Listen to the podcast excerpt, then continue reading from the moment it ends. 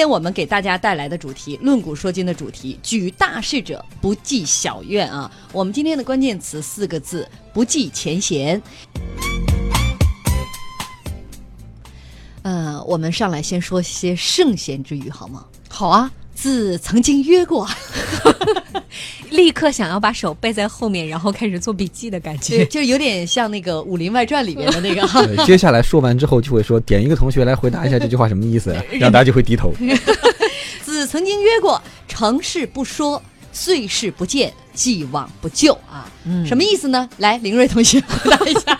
就是过去的事儿，大家就不要太计较啦，嗯过去的就随他吧。哎，这个虽然这句话大家都知道什么意思，嗯但是能做到的人寥寥无几，因为这得心胸得多宽大呀，装得下所有的恩怨。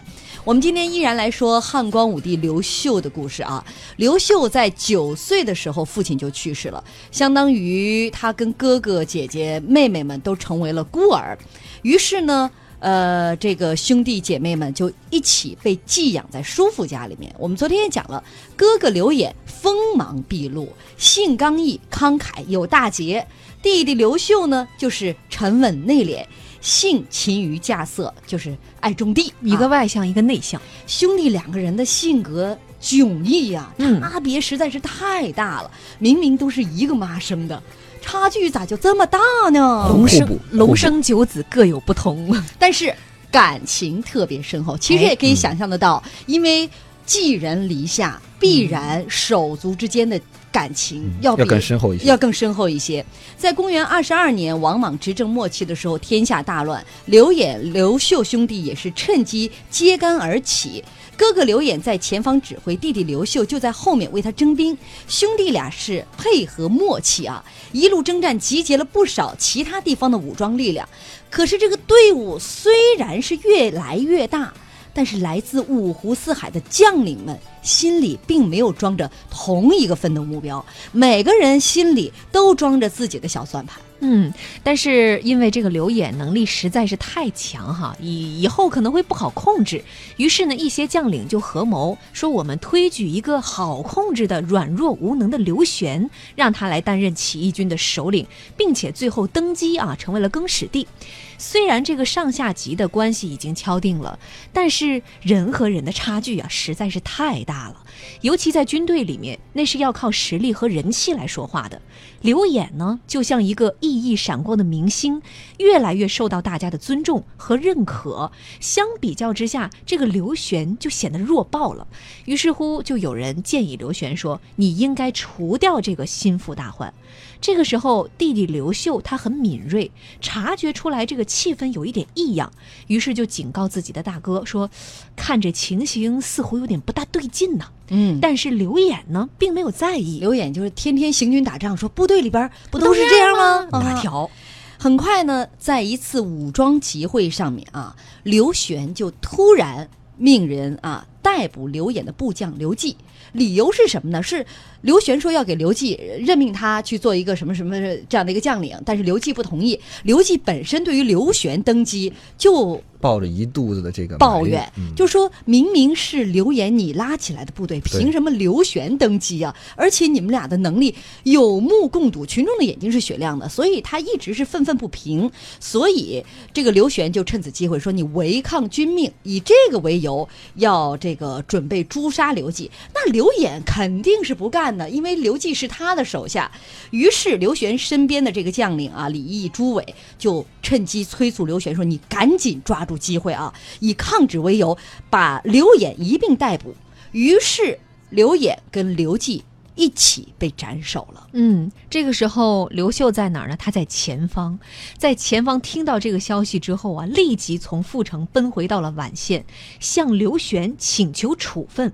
当时刘演的旧部迎接刘秀，纷纷表示哀悼。而刘秀是如何表现的呢？他只是表面上致谢，但是不谈一句私话，只是一味的自责，而且闭口不提自己在昆阳之战当中立下的赫赫战功，而且他也不敢为自己的王兄穿丧服，饮食言谈欢笑，跟平时毫无异常。这个刘玄呢，这个时候也感觉有一点点愧疚，很惭愧，于是任命刘秀当破虏大将军，封武信侯。可能很多人对于刘秀的表现会觉得这兄弟俩的感情是不是太淡漠了？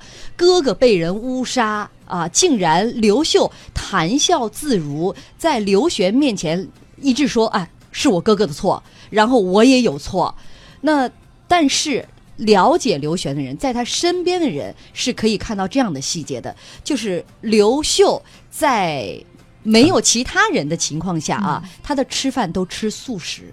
就是用这样的方式来祭奠他的哥哥，而且晚上睡觉，第二天早上起来看到他的枕头上都是湿的，都是他悲凶的泪痕。嗯，也就是说，在他晚上睡觉的时候，他会怀念自己的哥哥。所以说，从这些小细节当中来看，他身边的那些将领，跟他很亲密的这些将领，都知道兄弟二人感情很深，而且刘秀是用一股强大的力量来压抑住自己内心的这这种情感。其实我们来看哈，刘秀当他第一时间知道哥哥被误杀了。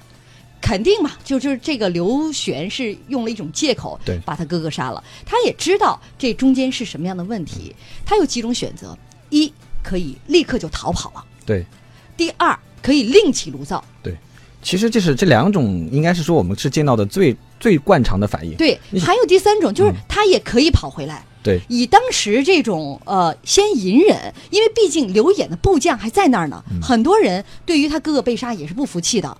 他可以先隐忍，然后趁机报仇。这三种他都没有选择，而是选择了委曲求全。你怎么来看？我觉得这就是很为什么说我们说刘昨天一直在讲刘旭很厉害，我觉得这是他体现他厉害的一个地方。你想，这种辛辛苦苦打天下，从头起兵一直打到现在的有光比较光辉的战果了，天下本来就是他们家的，结果突然就被人夺走了，然后还把他哥哥杀了。刘秀，你要知道，刘秀当时是一个不到三十岁的年轻人啊，年轻气盛的年纪。这种时候，一般人其实就大多数人都是两种反应。第一种就是小玲姐刚才讲的，跑了，害怕被斩草除根嘛，后半辈子夹起尾巴做人，从此以后消失了，跑了。第二种就是立马起兵报仇，根本等不了，而且按说是血气方刚，没有办法抑制自己的内心的澎湃。对，一是血气方刚，二是可能还借着这个名头，有一个起兵的名头。你比如说，我们大家好多人只爱看的一个美剧《冰与火之歌》，对吧？那个奈德被杀了，他儿子立马就起兵。其实这也可能是两个最复仇也是旗号之一嘛。对最多的一个选择。但是你看刘秀，作为一个不到三十岁的年轻人，突遭这么大的变故，能够像没事儿人一样回来以后，对这个更始帝毕恭毕敬，而且非常谦恭，非常恭敬啊。嗯谦恭恭敬到什么程度？恭敬到更始帝根本不好意思去斩草除根，还给他升了官儿。嗯这就是说，然后但是他内心又一直没有放弃大业，一直在积蓄力量，等待机会，一直等到更始帝把他派到河北去招抚地方势力，等到这么一个能够自立门户的机会，才打出自己的旗号，这就很厉害。所以昨天总结这个他的这个选择的时候，想了半天，我最后用了一个“藏”字嘛，嗯其实正好是合了古代的一个古代形容剑有一句话叫做什么？叫做“轻用其芒，动即有伤，是为凶器”。你太轻易的用，就容易伤人，这是凶器。那什么是利器呢？叫深藏若拙，临机取决是为利器。该藏的时候就藏，临机取决才是一把利器。刘秀就是这样的一个利器。嗯，其实我们很很容易就理解这种韬光养晦的这种策略，特别是大家都听过勾践的这个卧薪尝胆之后，都觉得就是我先小不忍则断大谋，我先忍下来，我先积聚我的力量，然后再呃再爆发。这个可能是我们很多呃就兵战当中会采用的这样一个策略。但是其实从刘秀的角度来说，因为他毕竟他也是皇室的正正正牌儿，就理论上他应该有自己的这样的一个选择。嗯、你可以，因为他现在的力量还并不足以说去跟刘玄抗啊。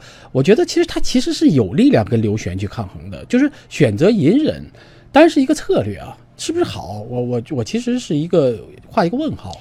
他等一等会更有把握。嗯，理论上当然了，等一等更有把握。历史是不能重新来过的，现实是他后来等到了一个机会，让他真正的走上了一个这康庄大道。但是毕竟在这样的一个面前，你还是会觉得他其实是可以有新别的选择的。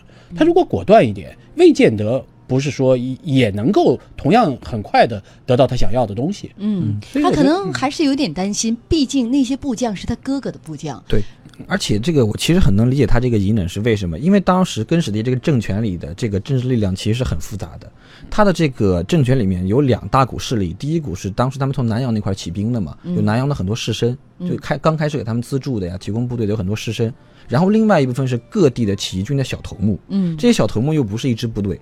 嗯而且彼此之间都有自己的小九九，所以整个政治局势是非常混乱的。回来仓促打一个七号起兵，有可能成功，但是也很有可能失败，嗯。不是一个很